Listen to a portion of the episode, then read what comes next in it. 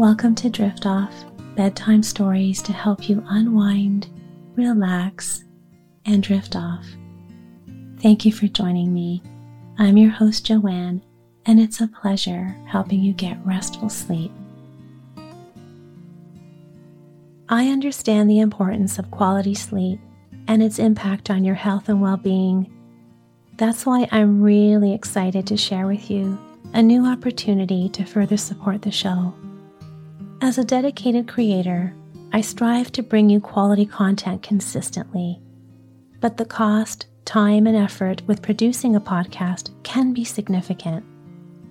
I'm committed to keep the podcast ad free. That's why I've decided to launch a subscription service, giving you the chance to contribute directly towards sustaining and improving the show you love. Not only will you ensure my ability to continue producing sleep inducing content, but you'll unlock bonus episodes, you'll have early access to upcoming episodes, a monthly guided relaxation, and you'll have ad free access to my YouTube audiobooks. You can subscribe either on Apple Podcasts by tapping on the offer to subscribe displayed on the Drift Off show page or using the link in the show notes, driftoff.supercast.com. A free way you can support Drift Off is by leaving a five star rating and review either on Apple Podcasts, on Spotify, or whichever app you choose to listen. Reviews help me rank on that wonderful algorithm, which then helps other sleepy listeners find Drift Off too. My friend, your support allows me to maintain this labor of love so I can continue to help you drift off. Tonight I will be reading several chapters from the book Little House on the Prairie. This story is about a little girl named Laura Ingalls and her family who leave behind their little house in the big woods of Wisconsin and are now heading to Kansas. The story captures the essence of pioneer life through the eyes of a young Laura. She provides vivid descriptions of the challenges and joys of frontier living with detailed accounts of hunting trips, encounters with Native Americans, and the hardships they face as early settlers. This book has captured the hearts of both young and old, making it a cherished classic. And so, as always, my friend, take a nice deep breath and let it out slowly. Feel all the tension in your body just melt away. You're all cozy and safe in your bed. So it's time to relax and let go now. Start by softening your forehead smoothing out your brow.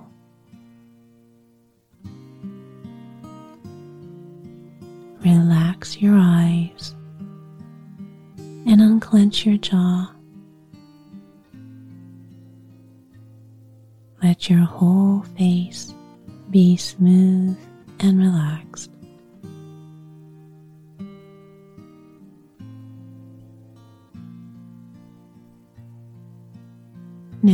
Imagine your shoulders dropping down and easing back,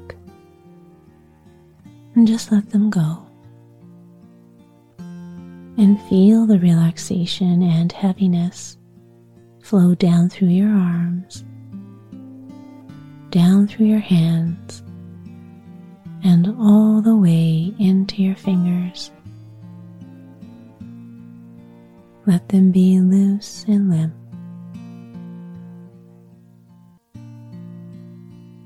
Feel your chest and belly become soft.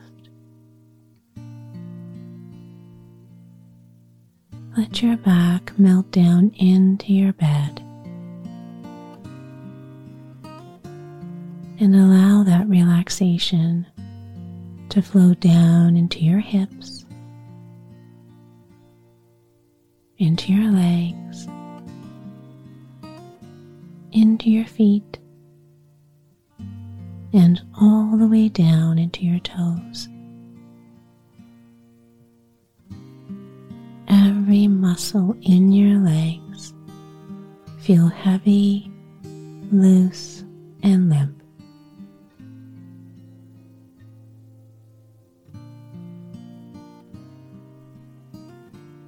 And as our story begins, your body and mind will keep on relaxing.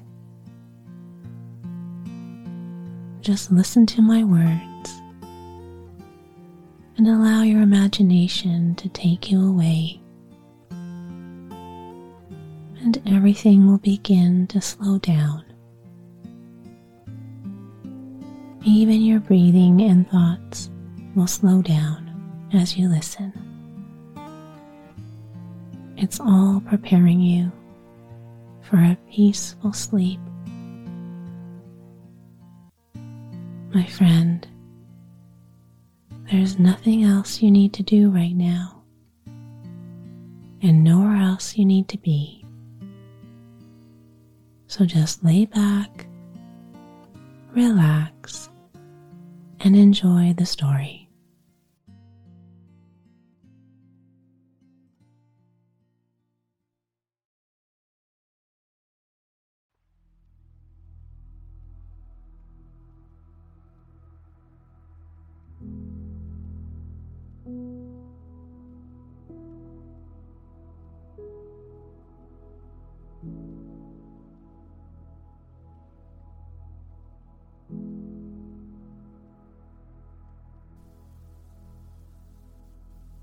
Chapter 3 Camp on the High Prairie. Pa made camp as usual. First, he unhitched and unharnessed Pet and Patty, and he put them on their picket lines. Picket lines were long ropes fastened to iron pegs driven into the ground. The pegs were called picket pins. When horses were on picket lines, they could eat all the grass that the long ropes would let them reach.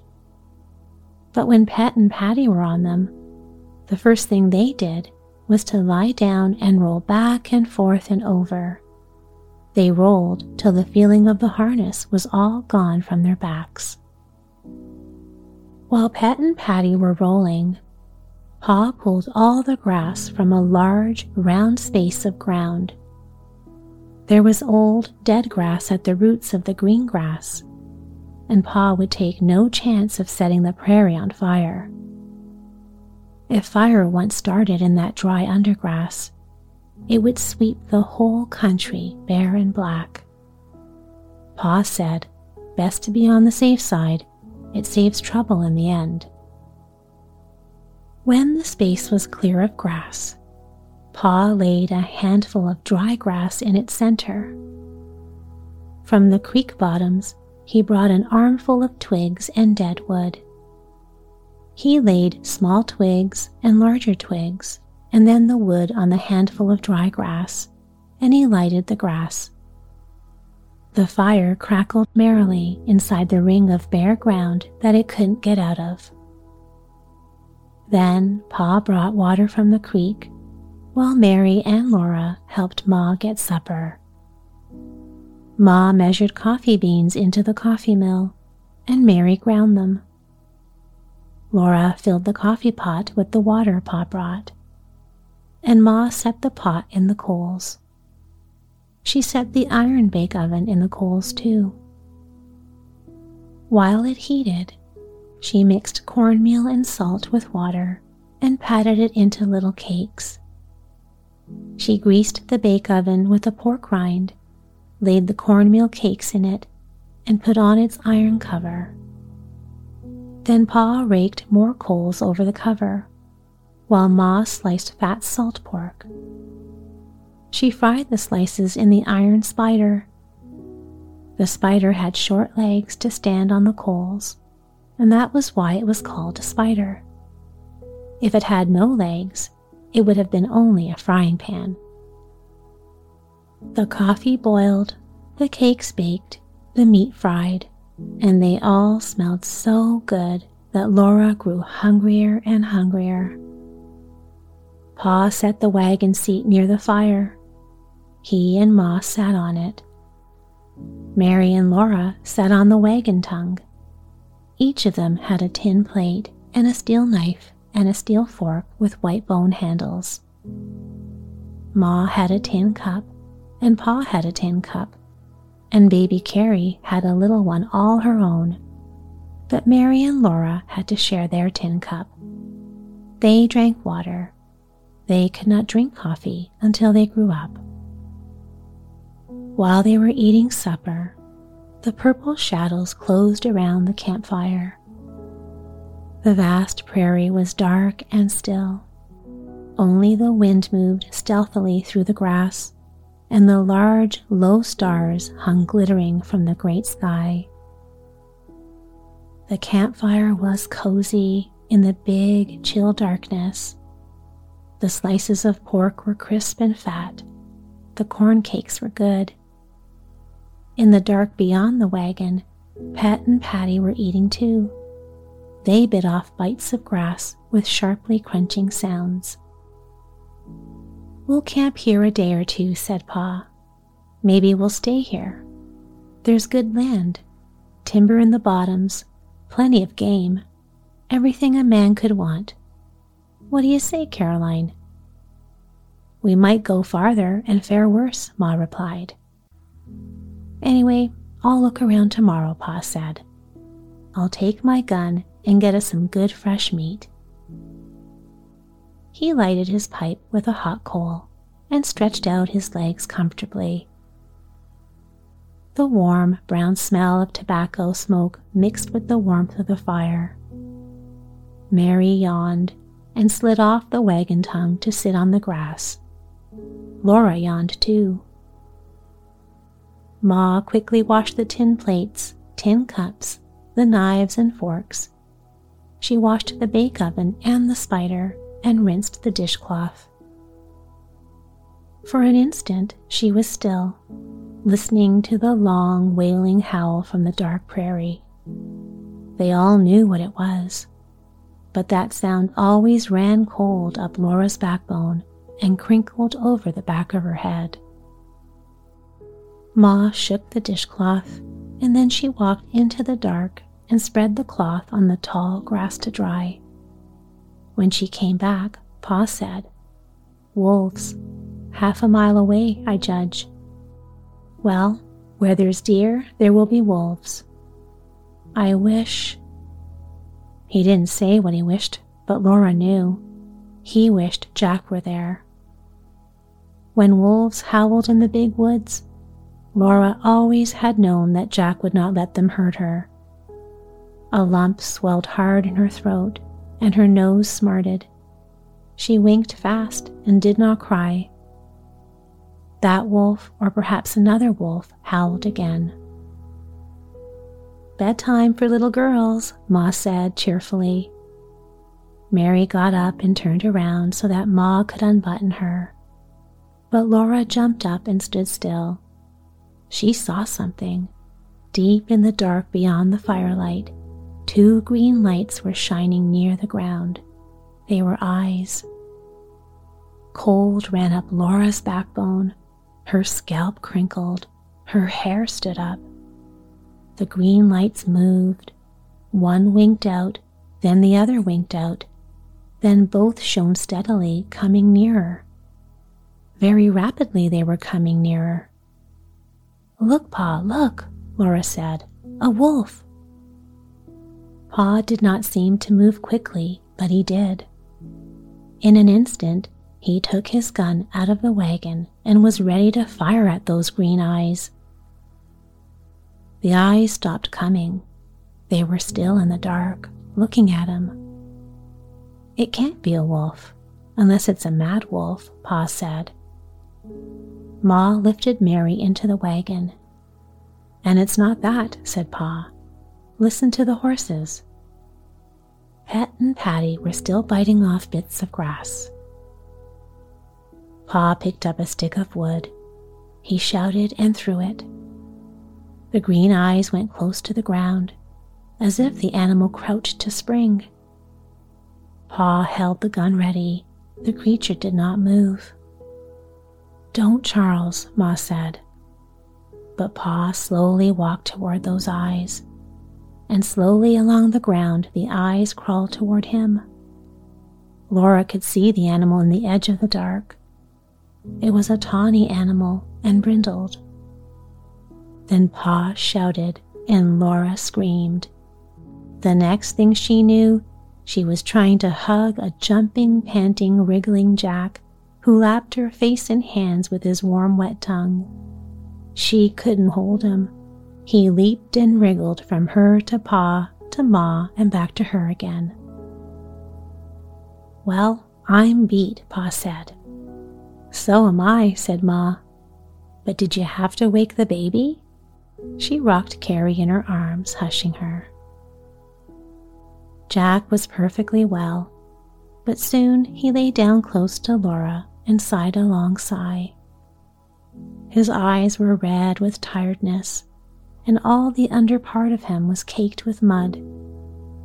Ma gave him a cornmeal cake, and he licked it and wagged politely, but he could not eat.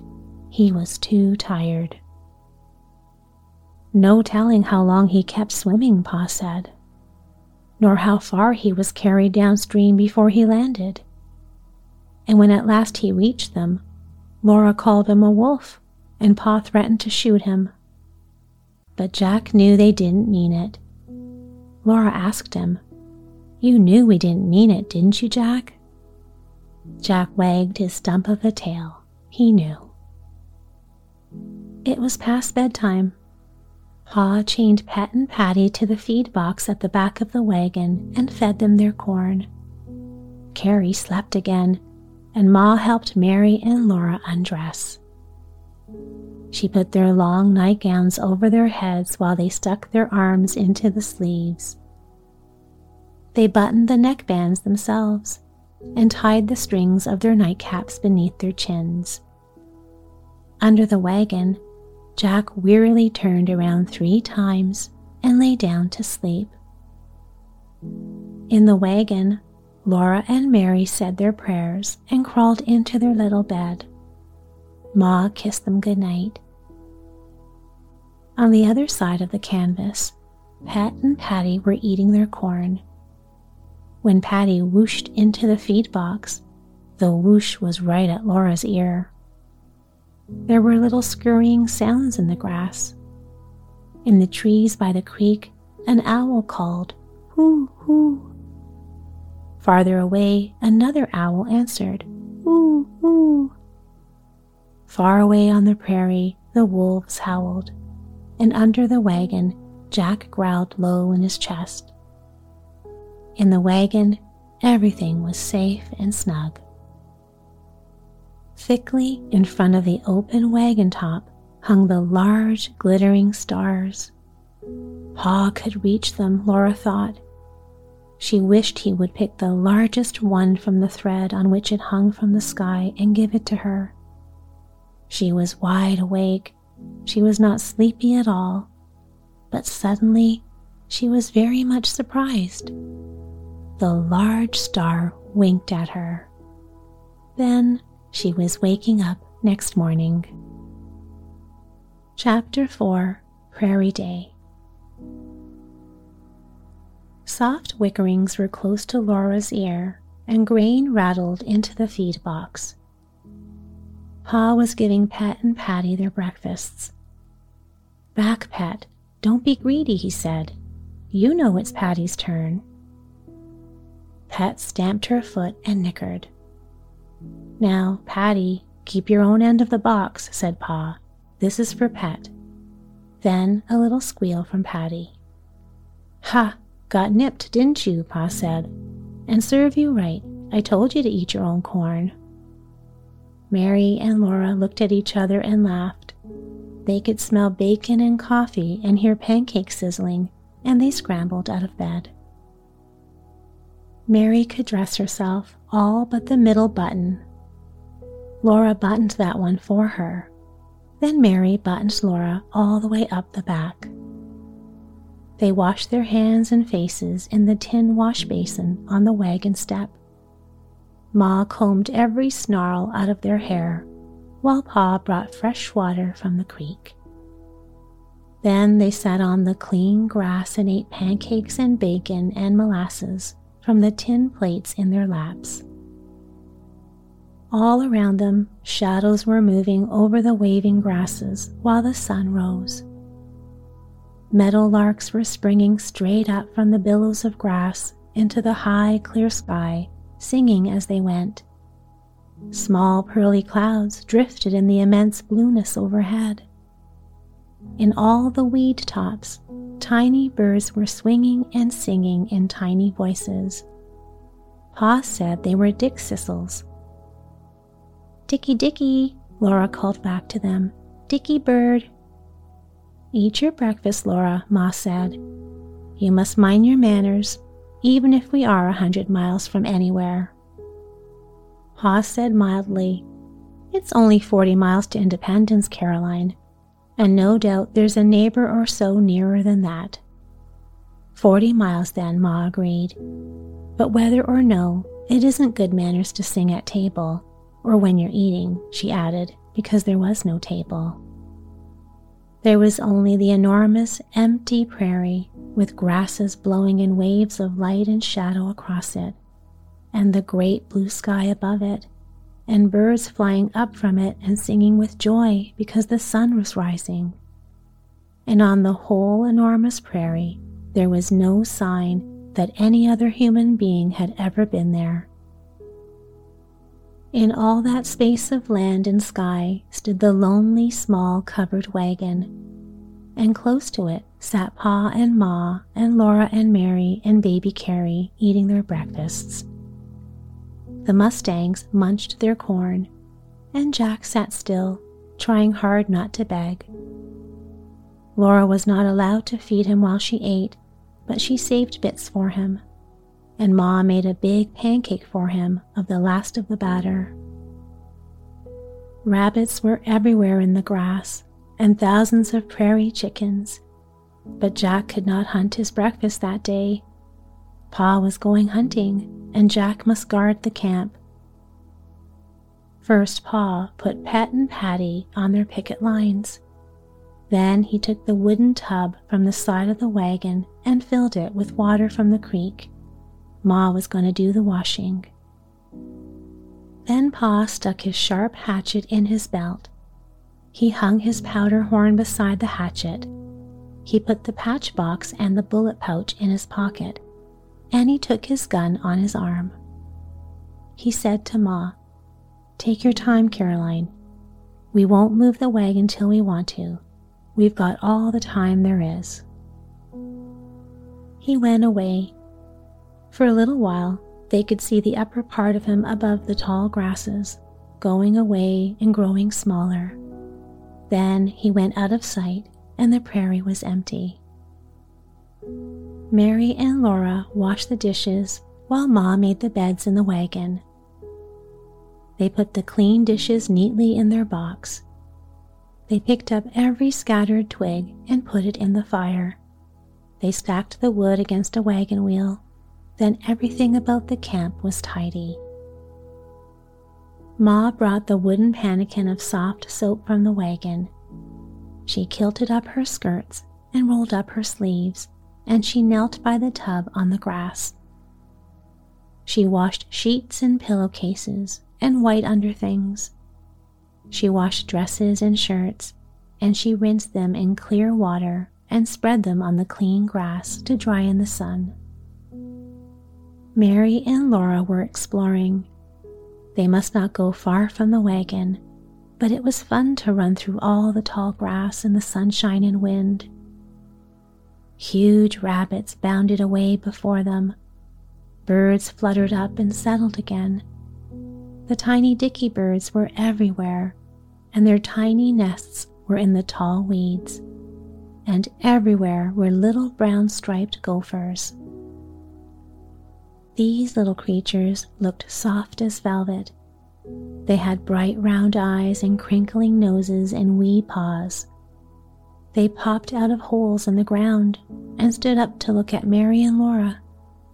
Their hind legs folded under their haunches, their little paws folded tight to their chests, and they looked exactly like bits of dead wood sticking out of the ground, only their bright eyes glittered. Mary and Laura wanted to catch one to take to Ma. Again and again, they almost had one. The gopher would stand perfectly still until you were sure you had him this time. Then, just as you touched him, he wasn't there. There was only his round hole in the ground. Laura ran and ran and couldn't catch one. Mary sat perfectly still beside a hole waiting for one to come up, and just beyond her reach, gophers scampered merrily, and gophers sat up and looked at her, but not one ever came out of that hole. Once, a shadow floated across the grass, and every gopher vanished. A hawk was sailing overhead. It was so close that Laura saw its cruel round eye turn downward to look at her. She saw its sharp beak and its savage claws curled ready to pounce. But the hawk saw nothing but Laura and Mary and round empty holes in the ground. It sailed away, looking somewhere else for its dinner. Then all the little gophers came up again. It was nearly noon then. The sun was almost overhead, so Laura and Mary picked flowers from the weeds, and they took the flowers to Ma instead of a gopher. Ma was folding the dry clothes. The little panties and petticoats were whiter than snow, warm from the sun and smelling like the grass. Ma laid them in the wagon and took the flowers. She admired equally the flowers that Laura gave her and the flowers that Mary gave her and she put them together in a tin cup full of water. She set them on the wagon step to make the camp pretty. Then she split two cold corn cakes and spread them with molasses. She gave one to Mary and one to Laura. That was their dinner, and it was very good. Where is the papoose, Ma? Laura asked. Don't speak with your mouth full, Laura, said Ma. So Laura chewed and swallowed, and she said, I want to see a papoose. Mercy on us, Ma said. Whatever makes you want to see Indians? We will see enough of them, more than we want to, I wouldn't wonder. They wouldn't hurt us, would they? Mary asked. Mary was always good. She never spoke with her mouth full. No, Ma said. Don't get such an idea into your head. Why don't you like Indians, Ma? Laura asked, and she caught a drip of molasses with her tongue. I just don't like them. And don't lick your fingers, Laura, said Ma. This is Indian country, isn't it? Laura said. What did we come to their country for if we don't like them? Ma said she didn't know whether this was Indian country or not. She didn't know where the Kansas line was. But whether or no, the Indians would not be here long. Pa had a word from a man in Washington that the Indian Territory would be open to settlement soon. It might already be open to settlement. They could not know because Washington was so far away. Then Ma took the sad iron out of the wagon and heated it by the fire. She sprinkled a dress for Mary and a dress for Laura and a little dress for baby Carrie and her own sprigged calico. She spread a blanket and a sheet on the wagon seat and she ironed the dresses. Baby Carrie slept in the wagon. Laura and Mary and Jack lay on the shady grass beside it because now the sunshine was hot. Jack's mouth was open and his red tongue hung out. His eyes blinked sleepily. Ma hummed softly to herself while the iron smoothed all the wrinkles out of the little dresses. All around them, to the very edge of the world, there was nothing but grasses waving in the wind. Far overhead, a white few puffs of cloud sailed in the thin blue air. Laura was very happy. The wind sang a low, rustling song in the grass.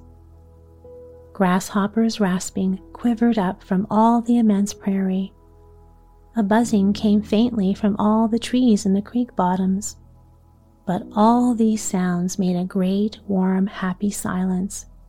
Laura had never seen a place she liked so much as this place.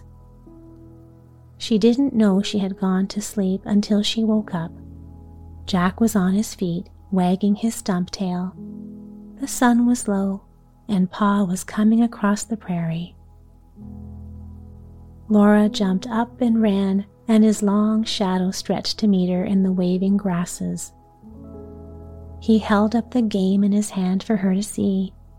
He had a rabbit, the largest rabbit she'd ever seen, and two plump prairie hens. Laura jumped up and down and clapped her hands and squealed. Then she caught hold of his other sleeve and hippity hopped through all the tall grasses beside him. This country's cram jammed with game, he told her. I saw fifty deer if I saw one, and antelope, squirrels, rabbits, birds of all kinds. The creek's full of fish. He said to Ma, I tell you, Caroline, there's everything we want here. We can live like kings. That was a wonderful supper. They sat by the campfire and ate the tender, savory, flavory meat till they could eat no more. When at last Laura set down her plate, she sighed with contentment. She didn't want anything more in the world. The last color was fading from the enormous sky, and all the level land was shadowy. The warmth of the fire was pleasant because the night wind was cool. Phoebe birds called sadly from the woods down by the creek. For a little while, a mockingbird sang. Then the stars came out and the birds were still. Softly, Pa's fiddle sang in the starlight. Sometimes he sang a little, and sometimes the fiddle sang alone. Sweet and thin and far away, the fiddle went on singing.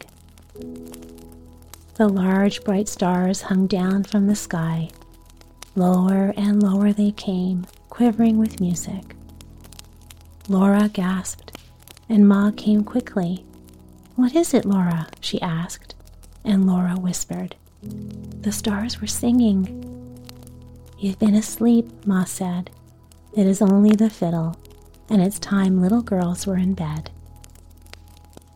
She undressed Laura in the firelight and put her nightgown on and tied her nightcap and tucked her into bed.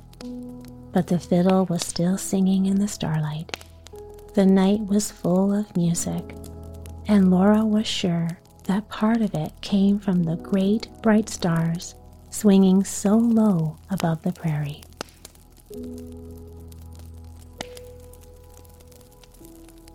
Sweet dreams, my friend. Sleep well.